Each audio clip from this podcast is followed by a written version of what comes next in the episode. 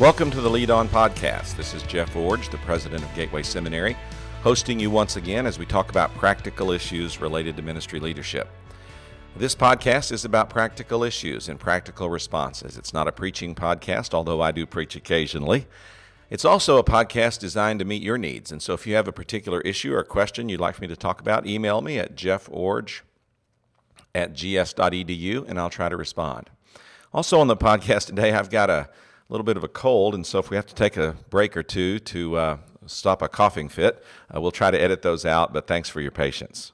There's a lot of uh, concern right now being expressed across the Southern Baptist Convention on issues related to sexual abuse and harassment. Now, while I'm involved in those conversations with leaders of the, in the SBC, uh, the focus of this podcast really isn't about addressing things that you're seeing in the media or uh, really trying to, to talk about what the denomination should do or shouldn't do. Uh, I think those uh, conversations, at least as far as my input, are best held directly with the people involved trying to make substantive, substantive change. And so instead of that, today I'd like to talk about these issues from the perspective of a church and how you can do a good job of both preventing and then responding to these issues as you as you consider them or, or as they come uh, into your awareness. And I want to give you uh, three simple steps that you can implement that will help you in both prevention and response. And then I want to talk at the end of the podcast about some pitfalls that you have to be aware of and be careful about as you deal in this particularly sensitive area. So, first of all, three steps you can take uh, related to sexual abuse and harassment prevention. Number one, in your church, develop clear policies and procedures about issues related to sexual abuse and harassment. Now, in order to do this, you need to get outside help. You may think, oh, I don't really need to do that. Uh, I can go on a website and download some things, or I, I, know that they need to be based on the Bible, so I'll just do a Bible study and, and, and I'll write the policies and procedures based on what I find in Scripture. Or, well, you know, I've got a friend who has some pretty good policies, and, and, and I'm just going to copy theirs. Listen, uh, those are unwise sources to use to develop something this significant. You need outside help. Now, there's several places that you can go to get this help. The first place, frankly, is your denominational resources. Uh, denominational entities, your state convention, and uh, national agencies produce resources and materials to help guide you in this area. Uh, draw on those resources, especially those provided by your state convention, because they're going to be vetted uh, against the laws of your particular state and they're going to be appropriate in the situation uh, where your church finds itself in that particular area or location. Another source is uh, ch- your church insurance company. Uh, most church insurance companies are working hard at loss prevention. Uh, they like taking in your money, but they don't like paying it out. And so part of their work is creating policies and procedures and making those available to their clients so that they can have a good, do a good job of limiting uh, their risk and limiting future claims. Another source are attorneys in your church or uh, Christian attorneys in your area that might specialize in this kind of practice. Now, we particularly have some groups here in Southern California that do this. You may not have that many in your area. I'm not saying you have to consult this source. I'm saying this is another outside source you can consult in order to help you understand how to develop these kind of policies and procedures. And then finally, uh, you can attend conferences on this subject, and at those kinds of events, you may get some samples that you can use. But again, caution you uh, don't take those without vetting them through uh, your local attorneys and state conventions and even your insurance company because uh, a generic conference will hand out generic materials that may not be per, uh, particularly appropriate or particularly applicable in your unique setting. Here at Gateway, for example, we do one of these conferences. We started it a year or two ago. It'll be coming around again this next September. It's an all day conference that features attorneys and insurance specialists and others who, who work in uh, the area of sexual abuse uh, and harassment prevention. And so those kind of people are the kind of people that uh, uh, we need to hear from in this kind of conference. And we'll host one of those, and I encourage you to attend it. But I don't want you to go away from that having that as your only outside source. So you need to develop clear policies and procedures, and in order to do this, you need outside help. You can get that from your denomination or from your insurance company or from attorneys in your church or in your area. You can also get it from legal conferences and resources like that, uh, where you can take what's presented in a generic fashion and tailor it to your particular needs. Now, let me underscore this I'm talking about written policies. I'm talking about having a written down set of policies that are a part of your um, personnel manual or your staff handbook uh, or your training tools for new employees. I'm talking about having something that is a written down policy and procedure that's easily accessible. Now, I mentioned employees just then, but I recognize that many of you are dealing with more volunteers than you are employees. So, this is a written down set of policies and procedures that apply, first of all, to employees, and then secondarily to volunteers. And those written down policies are, are and procedures are easily accessible, meaning that people know where they are, they know how to get their hands on them, they know how to use them. So, step one is to develop clear policies and procedures.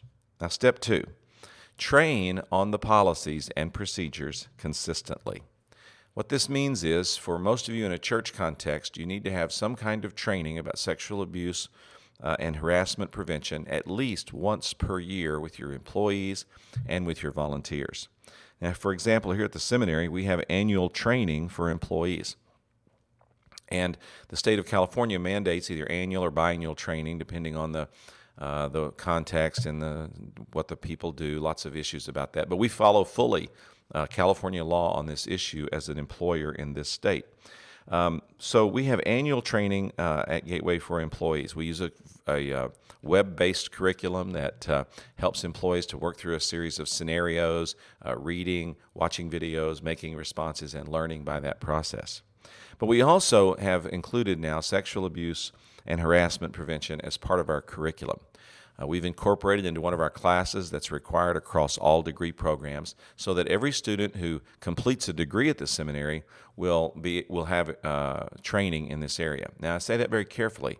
I didn't say every student because quite frankly many students come to seminary and they don't complete their degree or uh, they come to seminary only to pick and choose certain classes that they need or maybe they only come and earn a certificate but if you earn a degree from gateway seminary you will now be required to take a class and part of that class is training on sexual abuse and harassment prevention. This has been going on for a while here. It's not something new, uh, but it is something that we've changed how we do it recently so that we're now using a standardized curriculum across all the sections of the class that I'm talking about.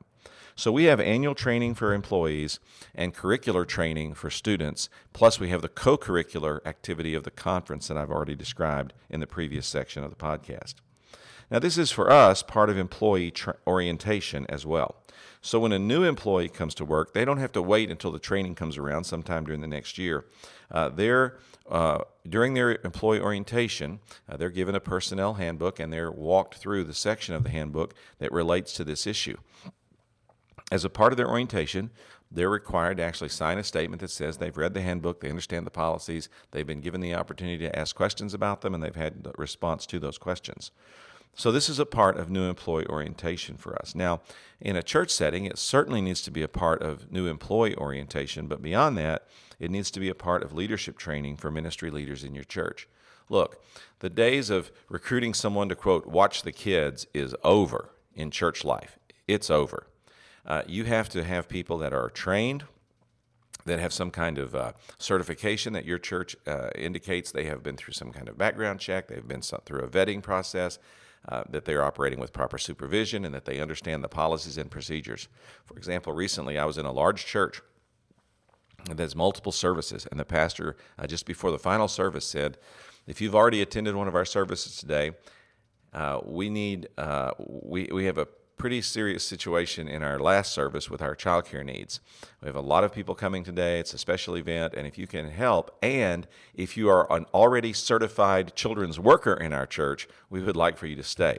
So notice his caveat. He was just not issuing an all call. Man, we need help. If you can help, please stay. He was saying if you're able to stay and you're a previously certified worker, children's worker in our church, then we need you to stay today.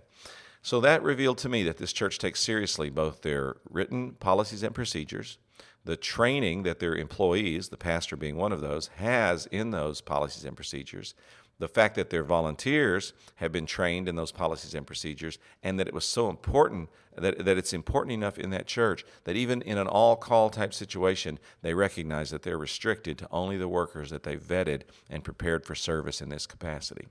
So, it's important that you not only develop clear policies and procedures, but then secondarily that you train on the policies consistently. And by consistently, I mean two things. Number one, you train every new employee and volunteer as part of their orientation process in these areas. And then secondarily, you review those policies and procedures at least once a year by bringing together your employees or your volunteers and doing a, a training about this issue just with them. Number one, clear develop clear policies and procedures. Number two, train on the policies and procedures consistently. And number three, implement the policies and procedures thoroughly. Now, I would encourage you uh, when you have a situation arise that you have some concern about, in other words, you think there's been some sexual abuse or some sexual harassment, or you have any idea at all that something like this might be going on, I would encourage you to go so far as to your, use your policies and procedures uh, document as a checklist. In other words, pull it out, put it on your desk, and read number one and check if you've done that or if you've not done that. Number two, check if you've done that or not done that. Work your way through the checklist to make sure that you are implementing the policies and procedures thoroughly, going so far as to use them as a checklist uh, to make sure that you don't miss anything in the process. And then, as a part of that, follow through with every person and situation, no matter who it is.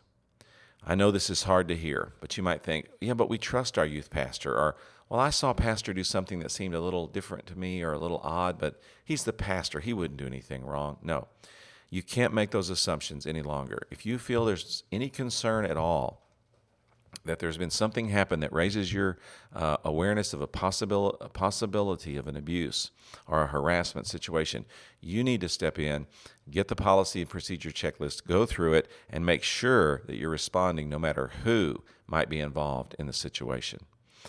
It's sad, but some of the most uh, uh, destructive behaviors in this area come from some of the most persuasive, charismatic, and well liked people. And so if you have any concerns, Get out the policies and procedures and go through them, making sure that you do so on every person and situation, no matter who it is. Well, those are three simple steps you can take. Develop clear policies and procedures, train on the policies and procedures consistently, and implement the policies and procedures thoroughly. Now, let me spend the rest of the podcast talking about some pitfalls to avoid in dealing with issues related to sexual abuse and harassment. The first one is the failure to properly involve law enforcement. Now, I know that this is a very difficult issue for many people in ministry because you think, well, I don't really want to call the police because once I call the police, the situation can spin out of control. Once I call the police, uh, things can happen that I never intended to happen. Once I call the police, um, the situation can become uh, can can uh, go into a very secular way of dealing with the situation. Um, and I don't want to call the police because I'm kind of afraid of them. I mean, there's all kinds of reasons why people avoid involving law enforcement. But let me strongly encourage you to involve law enforcement anytime you believe there is a situation of sexual abuse or sexual harassment. Now, in the abuse situation, church ministry leaders and volunteers are mandatory reporters. In other words, you don't have a choice. If you don't report a child abuse situation that turns out to be a child abuse situation, you will be held legally responsible. That's not a position you want to place yourself. It's better to err on the side of reporting and there and, and everyone discovering that it was a false alarm or a misguided uh, a concern. It's better to do that than to take the opposite risk. So if you have a if you have any indication at all that there's a child abuse situation going on, remember you're a mandatory reporter, and I and you're a mandatory reporter in every state and in every context. You have to inform you know law enforcement. Now harassment situations can be a little different. And this is where you need to know the laws of your state and have good, clear policies. Harassment situations may or may not require you to report. Um, it may be that you say to the person who's being harassed, I'm going to report this. Would you like to go with me, or would you like to report and I'll go with you? uh, if there's any pot- potential of criminal activity involved in the situation, there needs to be reporting, even if everyone involved was an adult, meaning that it was more of a harassment than an abuse situation. We've recently had a situation that I've been involved in that illustrates why this is so important. I was recently involved in a ministry situation that involved uh, some uh, sexual abuse that went on between two adults. It was an assault, it was a violent act, etc. And that was reported to law enforcement. But what happened next really surprised me. Um, law enforcement did interview the people involved and did ultimately decide to charge one of them with assault. But they also charged him with a secondary crime I had no idea would be a, uh, a part of the situation. The assault took place in front of children. And so they charged the person not only with assault, but assault in the presence of a minor, which is a separate offense. There wound up being four different charges filed against this person. And as a minister, I was only aware there might be the one, and that was there might be an assault charge filed. Turned out there was one that was filed, but there were several other crimes committed, or at least allegedly committed, in that context that the person was charged with. So when I say involve, that one of the pitfalls is the failure to properly involve law enforcement, you have to be careful that you don't make the judgment of what's legal or illegal uh, what's uh, what's uh, what what a person can be charged for or not. That's really outside your purview as a minister or a volunteer. And so, what you need to do is, if you think there's been abuse or harassment situation, either do your mandatory reporting responsibility, or in the case of some situations, say to the person who's an adult who's come to you, you need to go to the law enforcement.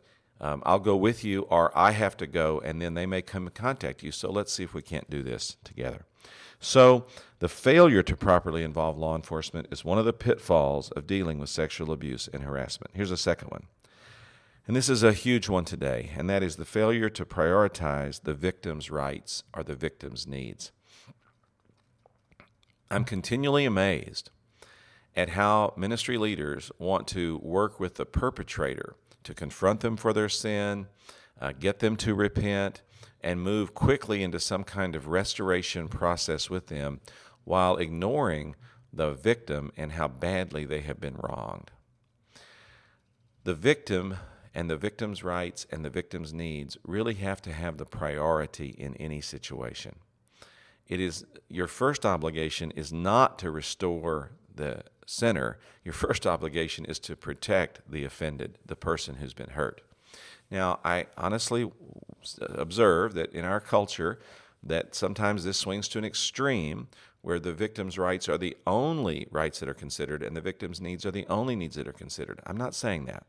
What I am saying is those needs and rights have to be prioritized in dealing with the people who are involved in a situation. Many years ago, when I was still a pastor, I faced a situation like this.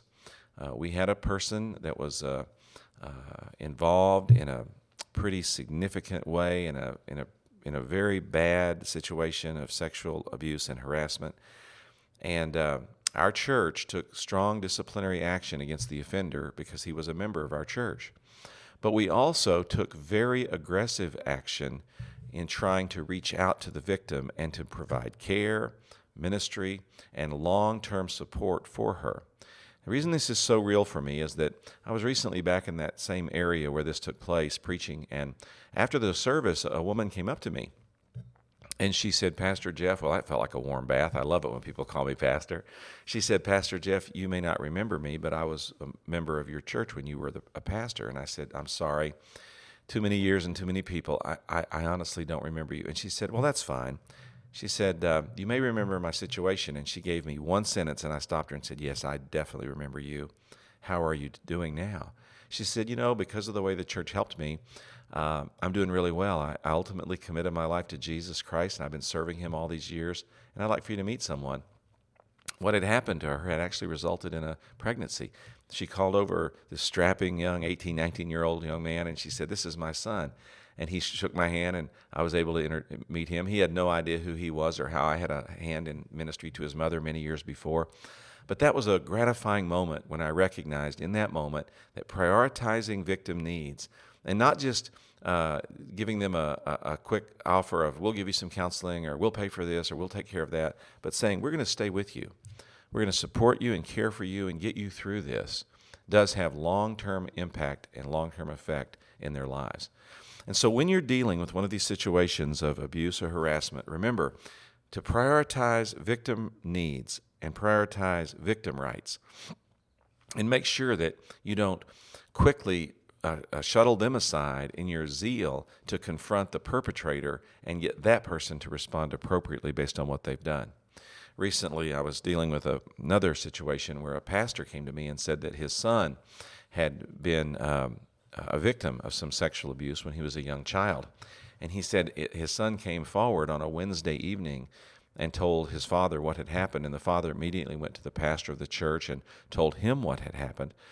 And uh, the pastor was, uh, you know, made a made a strong response. But the following Sunday, the pastor got up and read a statement that said, "We've learned of this situation. We have addressed it. It's been resolved, and we won't need to do any more about this." And the the family that was uh, the victim was sitting there uh, with his parents, and he, although he was too young to fully understand what was happening, his parents certainly did, and they thought, no, you know, you, you can't resolve this in three days without even having a follow up conversation with us. It, it just doesn't work that way. It's just not that simple.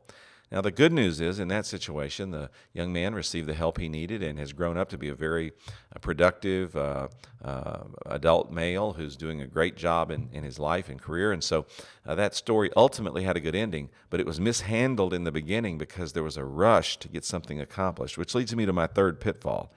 And that is don't be too quick to reach conclusions. You have a lot of options before you and a lot of issues to work through.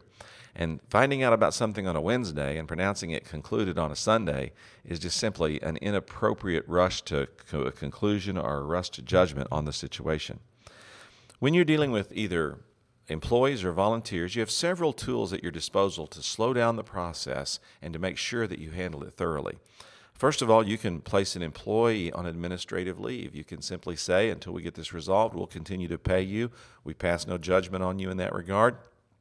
But you need to step aside from your responsibility until we get this worked out.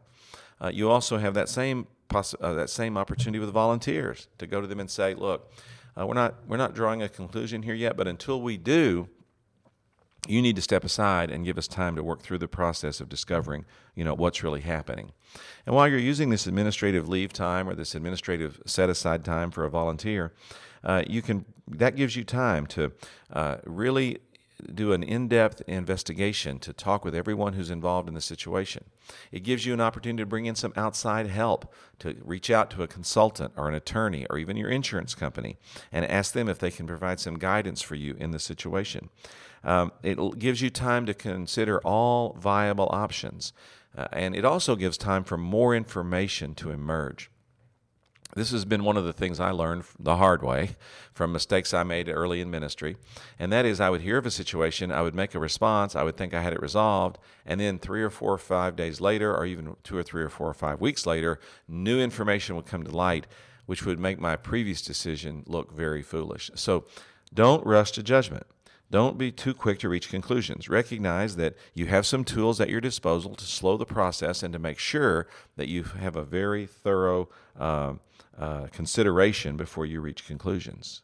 Number four, another pitfall is caring too much about your ministry's reputation and not enough about justice. Whenever an instance of sexual abuse or sexual harassment happens, it always wounds a church and an organization. Uh, it always harms. And there's not anything you can do about that.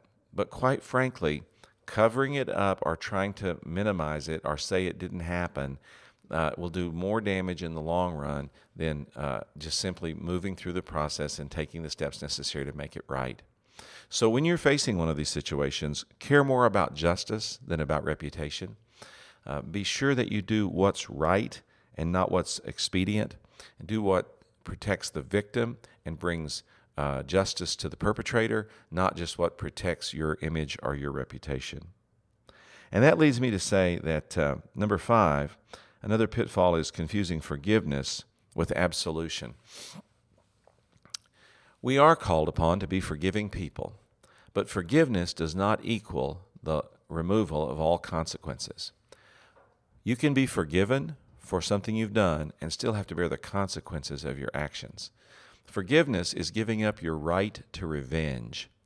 Forgiveness is re- realizing vengeance is mine, says the Lord. Forgiveness is allowing God and others to ultimately to ultimately make things right with a person who's harmed you or a person who's harmed someone that you care about. So, forgiveness is important, but it doesn't equal the absence of consequences. For example, a number of years ago, our uh, church uh, reached a convicted sex offender with the gospel, and he wanted to become a member of our church. Uh, we were able to work with him over a period of time so that he did come, make a public profession of faith, and was received into our church membership.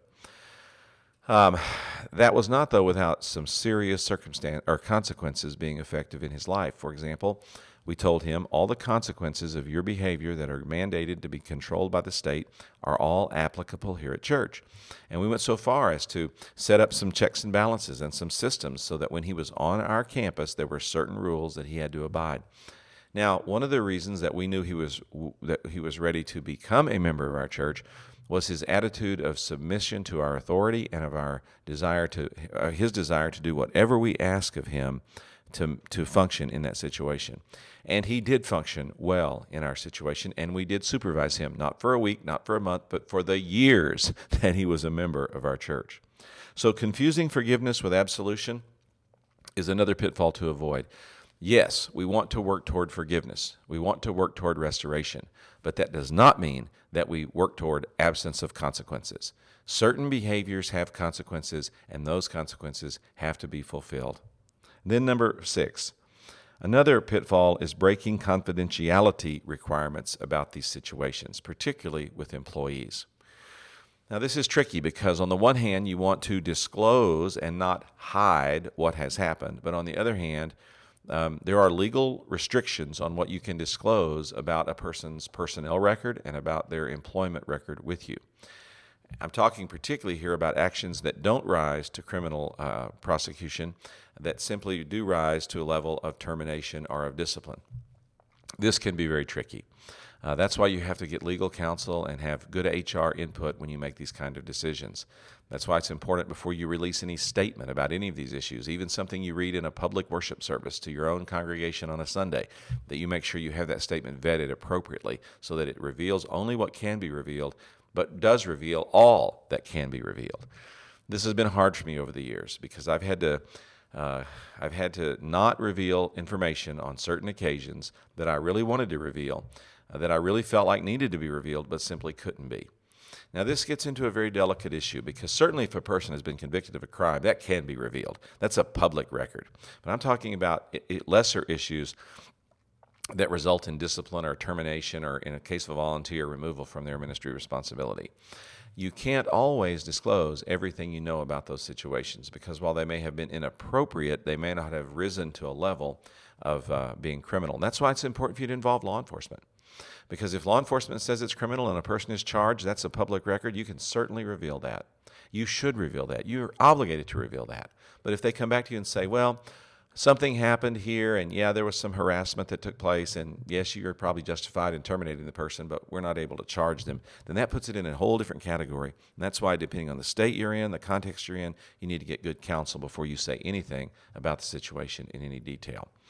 And I would also say, in re- relation to that, that when you do not reveal information and you cannot reveal information, you are going to face some withering criticism.